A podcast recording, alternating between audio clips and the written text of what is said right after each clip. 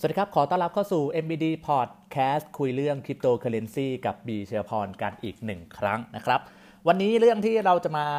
ชวนฟังชวนพูดคุยกันนั้น เป็นเรื่องของ NFT อีกแล้วนะครับ หรือที่ย่อมาจาก non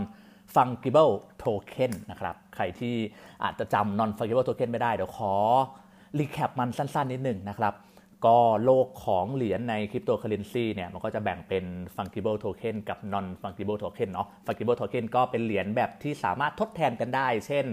Bitcoin เหรียญอีเทเรียมหรือว่าเหรียญ Dotcoin 10 บาทของเรากับ 10 บาทของเขาถ้าเกิดเราทำ10 บาทหายไป เราก็หา 10 บาทใหม่มาแทนหน้าตา 10 บาทมันยังเหมือนเดิมเนาะอันนี้คือ fungible token นะครับสำหรับ non fungible token ก็คือที่มันเป็นเหรียญที่มันไม่ได้มีลักษณะเหมือนกัน ทุกๆ เหรียญมีลักษณะเฉพาะเป็นของตัวเองนั่นเองคือ non fungible token นะครับ เช่นเรามีเหรียญที่เป็นหน้าตาของ iPhone อย่างเงี้ยนะครับ เราก็จะหาเหรียญใดมาทดแทนไม่ได้ รหัส serial number มันก็จะเป็นแบบนั้นไป ซึ่ง NFT มันก็จะมีหลากหลายรูปแบบนะครับ เช่นแบบเป็น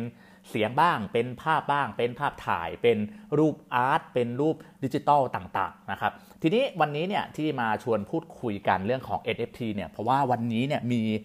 เขาเรียกว่าบริษัท เจ้ายักษ์ใหญ่ของโลกเนี่ยลงมาเล่นในวงการนี้เช่นเดียวกัน เชื่อว่าทุกคนน่าจะต้องเคยได้ยินชื่อบริษัทนี้นั่นก็คือวีซ่าหรือว่าบริษัทที่ทำเครดิตการ์ดยักษ์ใหญ่ของโลกนะครับ ทีนี้เนี่ยวีซ่าเนี่ยเขามาทำอะไรในโลกของตลาด NFT เขาทำการซื้อภาพภาพหนึ่งที่ชื่อว่าคริปโตพังนะครับ เดี๋ยวเล่าให้ฟังก่อน ไอ้ภาพ CryptoPunk เนี้ยมันเป็นภาพที่ ให้นึกอารมณ์อวตารเวลาที่เราเปลี่ยนรูปหน้าโปรไฟล์ เราเปลี่ยนหน้าตาในหน้าต่างใน Facebook หน้าต่างในไลน์มันจะมีรูปโปรไฟล์ใช่ไหมครับ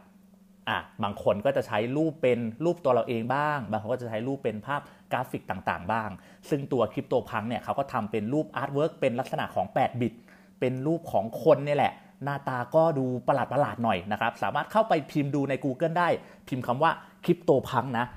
คือประเด็นวีซ่าเนี่ยทุ่มเงินเกือบ 5 ล้านบาท เพื่อซื้อภาพภาพเดียว ถ้าเกิดว่ามีโอกาสกดเข้าไปใน Google แล้วท่านจะรู้ว่าเฮ้ยภาพนี้มันขายได้เป็น 5 ล้านกว่าบาทเลยเหรอ คือก็ต้องบอกแบบนี้ว่าในโลกของวงการ NFT นะครับทาง CryptoPunk เนี่ยเหมือนกับเป็นคอลเลกชันของผู้สร้างคนแรกๆเนาะ อารมณ์ประมาณว่าถ้าเกิดว่าพูดถึงวงการ art ใน NFT เนี่ยเราก็จะนึกถึง CryptoPunk ขึ้นมาก่อน ทางวีซ่าก็เลยอาจจะมองเห็นณจุดนี้ก็เลยทุ่มเงินลงไปกว่า 1 0 0 0 0แสนห้าเออ1.5แสนดอลลาร์สหรัฐหรือว่าประมาณ 4.95 ล้านบาทนะครับ ซึ่งก็จ่ายไปในรูปแบบของเงิน Ethereum นะ ก็ถือว่าเป็นบริษัทยักษ์ใหญ่ที่ลงมาซื้อภาพภาพเดียวมูลค่ากว่า 5 ล้านบาทไทยนะครับ ซึ่งทางหัวหน้าฝ่ายคริปโตของทางวีซ่าเนี่ยเขาบอกกับทางผู้สื่อข่าวนะเขาบอกว่าเฮ้ยการที่ทางวีซ่าเนี่ยลงมาซื้อภาพใน NFT ในตลาด OpenSea เนี่ยเขาอาจจะมีแนวโน้มที่กำลังจะบอกแล้วว่าตัว NFT เนี่ยน่าจะมีอนาคตใด ๆ ก็ตามที่กำลังจะเกิดขึ้นในภายภาคหน้านะครับ เพราะว่าถ้าเกิดว่าบริษัททางการเงินยักษ์ใหญ่ อย่างวีซ่าเนี่ยยังลงมาเล่นในตลาด NFT เนี่ยก็แสดงว่าตลาดนี้น่าจะไปต่อหรือว่าน่าจับตามองในอนาคตนะครับ แถมอีกหนึ่งบริษัทครับที่มาซื้อ NFT ไปเก็บไว้เช่นเดียวกันเป็นตลาดเบียร์ครับ คราวนี้เป็นบริษัทเบียร์ที่ชื่อว่า Budweiser ก็เป็นเบียร์ของอเมริกานะ เขาไปทำการซื้อภาพภาพหนึ่งนะครับของ collection Rocket Factory ก็เป็นรูปจรวดนะสามส่วนต่อกันนะฮะ ก็สามารถไปลองดูได้นะครับ แต่สิ่งที่กำลังจะบอกวันนี้ก็คือว่า วันนี้เนี่ยมี